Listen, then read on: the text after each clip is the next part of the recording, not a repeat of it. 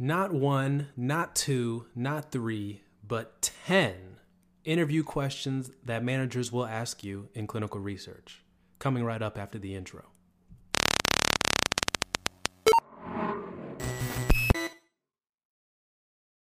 Hey guys, E C R G here, back with another video. Today we're going to be talking about ten interview questions you can guarantee that hiring managers will ask you during the interview process. At some point during the interview process, you will get asked all ten, or at least most of these ten questions. So if you are interested in improving your chances of getting that job after the interview, sign up for one of our interview prep time slots.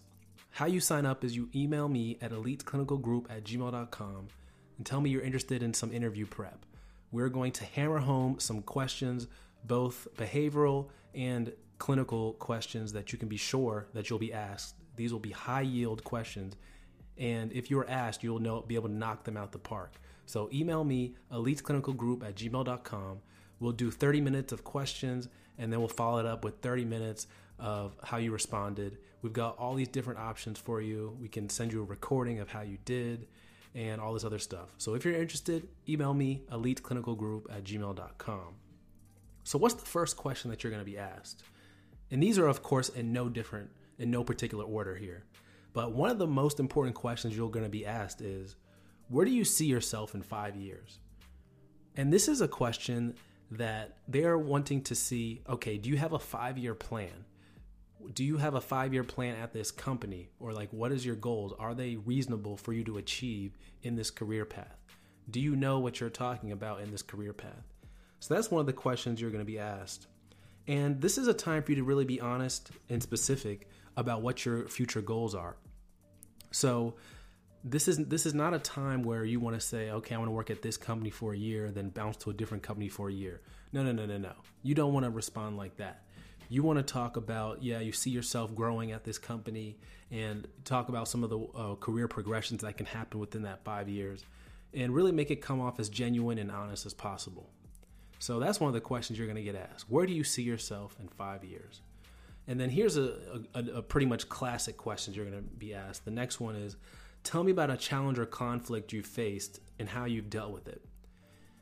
Now, this is a question that they want to see how you work when there's adversity on the line. How do you work in a stressful situation?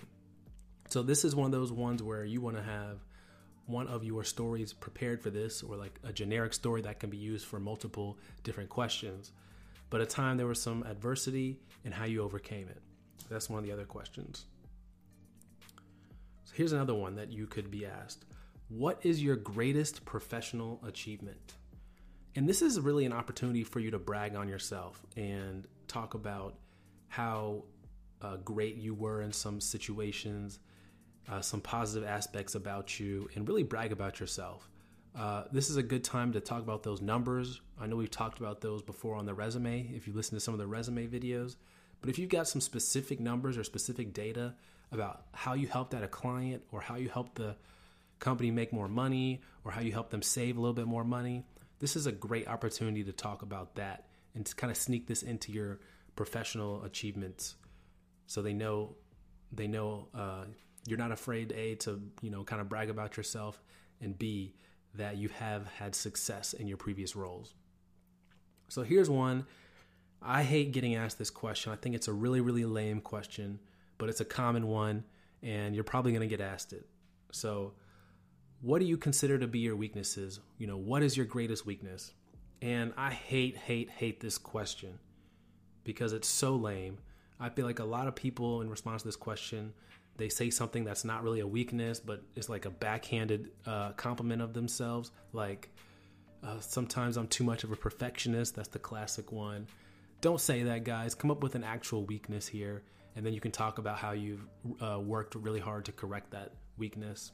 So Uh, one of my weaknesses was taking meeting minutes.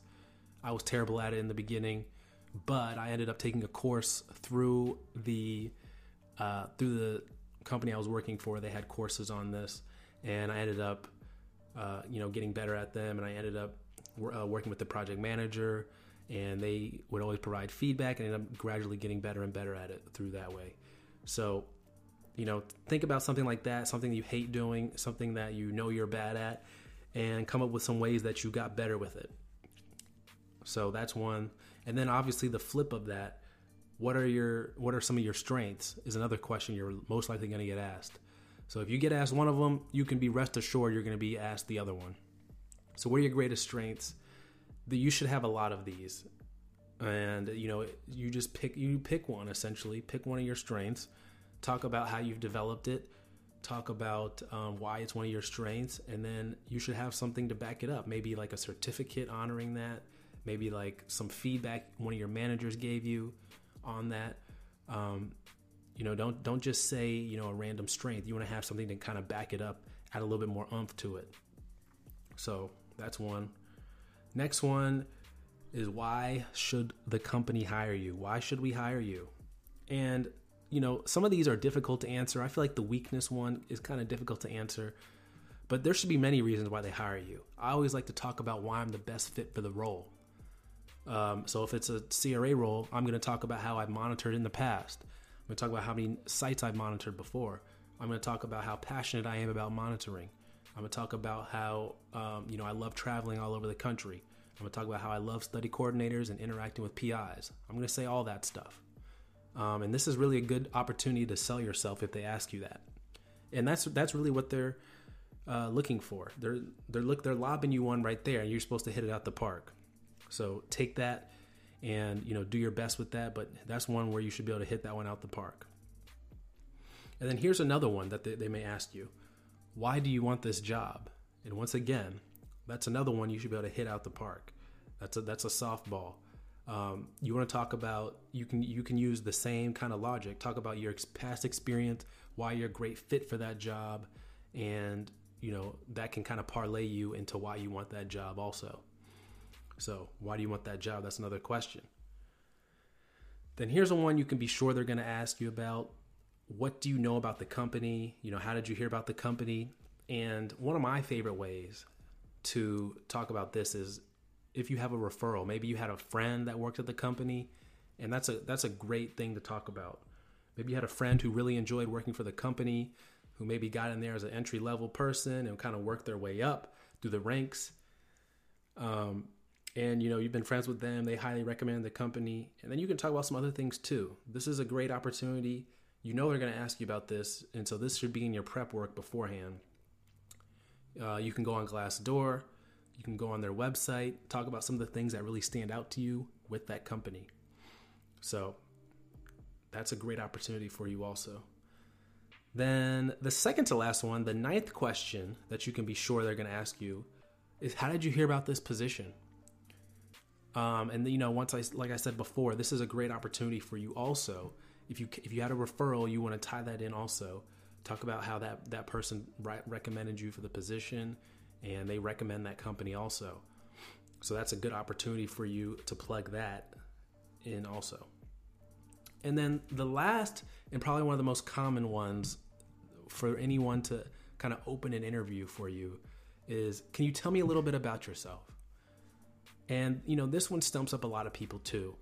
But everyone typically asks this question, and this is an opportunity for you to provide a brief, few sentence uh, background on, you know, how you kind of came up in the industry, where you came from.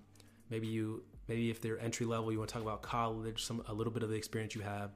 This is nothing you want to belabor, but you know, just highlights from your past career over the past five to ten years, just high level highlights, and um, you know, you don't want to give too many details here, uh, but you definitely want to provide some nuggets for them to piggyback off of and be like, oh, that's interesting. And then they're going to talk to you kind of about that also.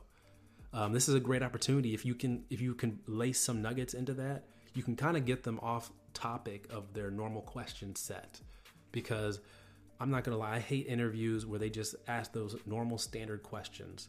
I like people that maybe they have a few questions down, and then they then they um, kind of go after some of the interesting things you say and want to learn about that. So that shows that the interview is going well if you can get them off of their normal standard question set that they're talking about. When they are actually showing interest in some of the things you say, that's a good sign. So lace some nuggets in there with the "Can you tell me about yourself?"